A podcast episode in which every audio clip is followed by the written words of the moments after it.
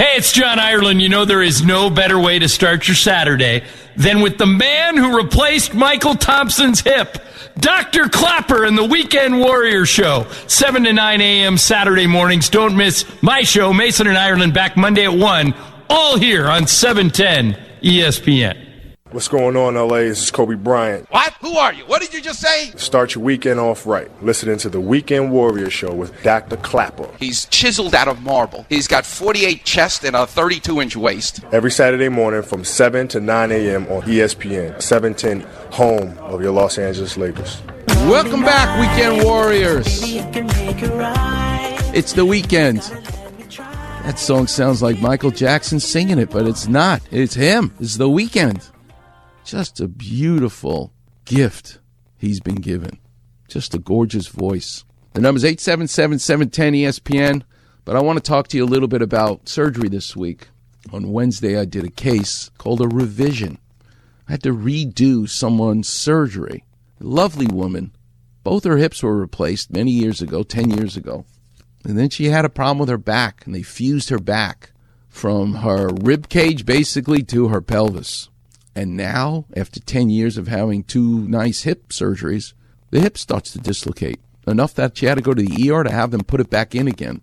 And this is a fascinating problem that we're just now learning about, which is the connection between movement that comes from your spine through those discs I just talked about and how it relates to your hip. Your hip and your lower back have a communication that need each other. The very word fusion is because you get arthritis, you get back pain, you get sciatica, the nerve pain down your leg. Classic. You can either replace the disc in young people, and it's still it's not uh, state of the art, but it's getting there, and it's definitely an option if all you have is one disc that's not working great. I don't mean it's not state of the art. It's certainly being done plenty by many very skillful surgeons.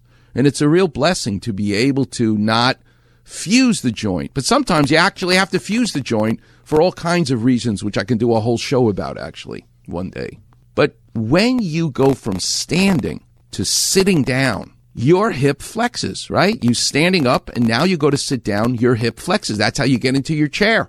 What we never really appreciated before was that the ball and socket joint moves to accommodate you sitting, but the socket moves to help the ball almost as much as the ball rotates to fit in the socket. We never really, as silly as this sounds, as orthopedic surgeons appreciated that. When you go to sit down, your pelvis rotates to cover the ball to keep it from dislocating.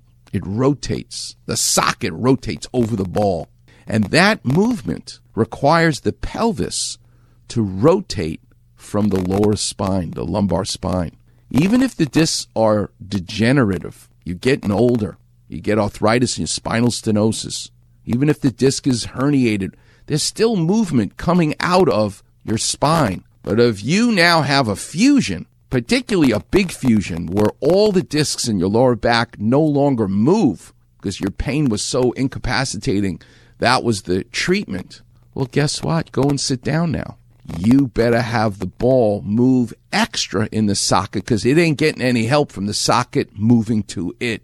And because that's now happening, that hip replacement worked really well. Now it doesn't because you can't recruit the socket to rotate with the ball. So that's what I had to do this week. Take her to surgery and solve the problem. I can't unfuse her spine. That's not going to happen. What could I possibly do to allow her to keep as much of the parts that were put in and allow her to have a hip that won't dislocate anymore. It's fascinating. Great engineering.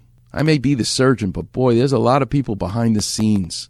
And I don't mean the nurse and the tech and the anesthesiologist and the x-ray tech, you know, all the people that are involved in the operating room with me at Cedars, who I can't do it alone. God bless them and thank them for all they've done for me 33 years there. But the people that are really behind the scenes that never really get talked about are the dentists. That's what today's topic is.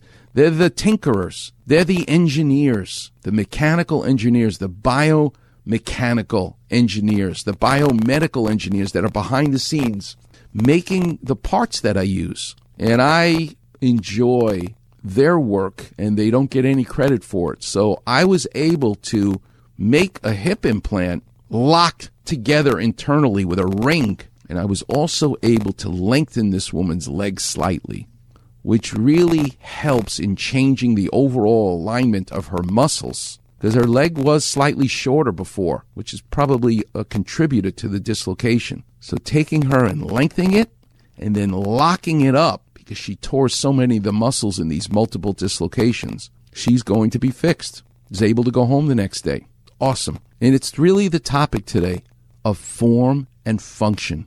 My guest at 815, Alan Moore, is going to talk to us about, yeah, he's going to make those teeth look good, but they also still have to work. And it is a challenge. Probably the greatest architect America ever produced was Frank Lloyd Wright. You should Google Falling Water, my favorite house ever built.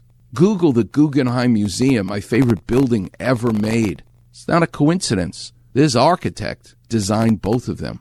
But the problem with Frank Lloyd Wright is that as the greatest American architect ever, probably the forefather of rebar and reinforced concrete and really being able to make concrete slabs that could jut out because of the rebar he put in. But a lot of the the form, the beauty was there. But uh, many of these had to be re-engineered and reworked on because of the failure in the functionality. That can't happen if Alan Moore is rebuilding your teeth. That can't happen if Dr. Klapper is working on your knee or your hip or your shoulder. You can't just make it look pretty, which I really try and do as an artist. You also have to have that function. So at 8:15, we're going to talk about form and function with an expert, a dentist. That's what their teaching is all about. High-speed drills in tiny little spaces. And it's not like me where I have an anesthesiologist who knocks you out. You don't even know what I'm doing. That dentist has got a he's a he's inflicting pain while he, while he's fixing you. It reminds me of this song that you uh, heard during uh, Little Shop of Horrors. This is Steve Martin singing about it. A dentist. you have a talent for causing pain. You'll be a success. You've got to work while the person's looking at you, talking at you. It's a challenge, but it's got to be incredibly gratifying. And I know it is for Alan Moore. You're listening to the one and only Weekend Warrior Show here on 710 ESPN.